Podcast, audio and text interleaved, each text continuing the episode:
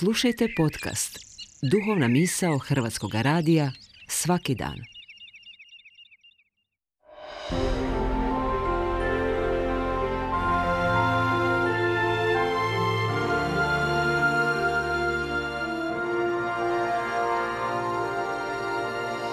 Duhovna misao. Urednica je Blaženka Jančić.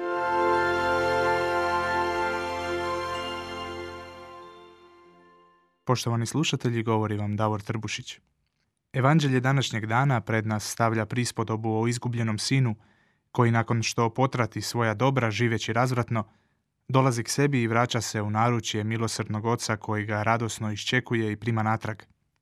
Svaka evanđeoska prispodoba, uključujući i ovu, poziva nas da je interioriziramo, aktualiziramo i učinimo svojom.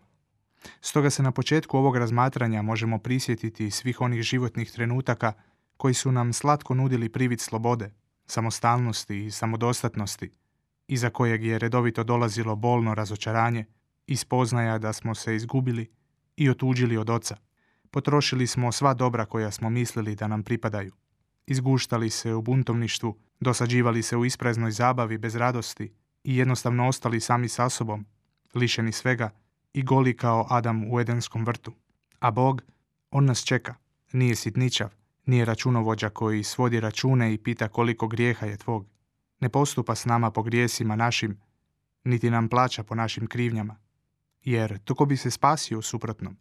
Bog poštuje našu slobodnu volju i pušta nas da se udaljimo od njega, ali ne odustaje od nas. Osim toga, on uvijek nas prvi traži. Upravo u Božjem očinstvu nalazimo pravi smisao ljubavi. Ljubavi koja ne dokida slobodu voljene osobe.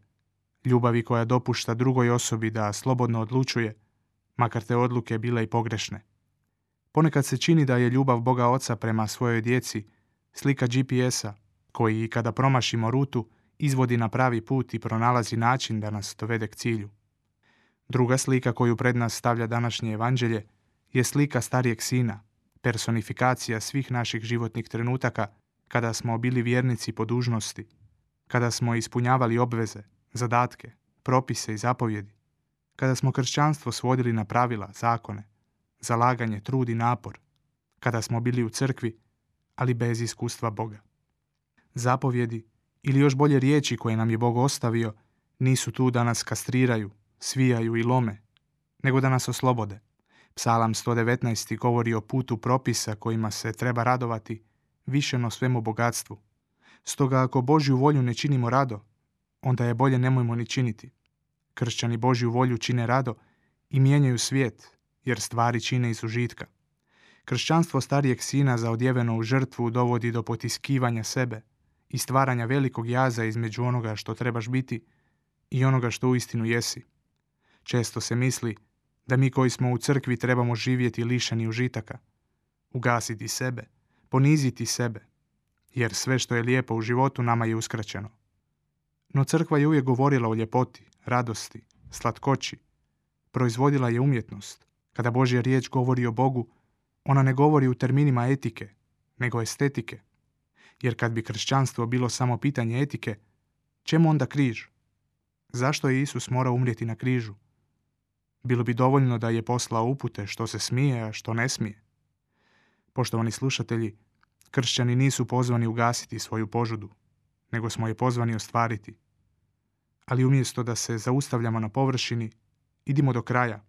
Umjesto da svoju požudu zaustavljamo u grijehu bludnosti, idemo s tom bludnosti do kraja.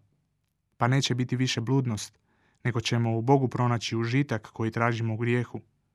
Budi ohol do kraja, Vjeruj da si Boži sin, da Bog ima plan s tobom koji samo ti možeš ostvariti.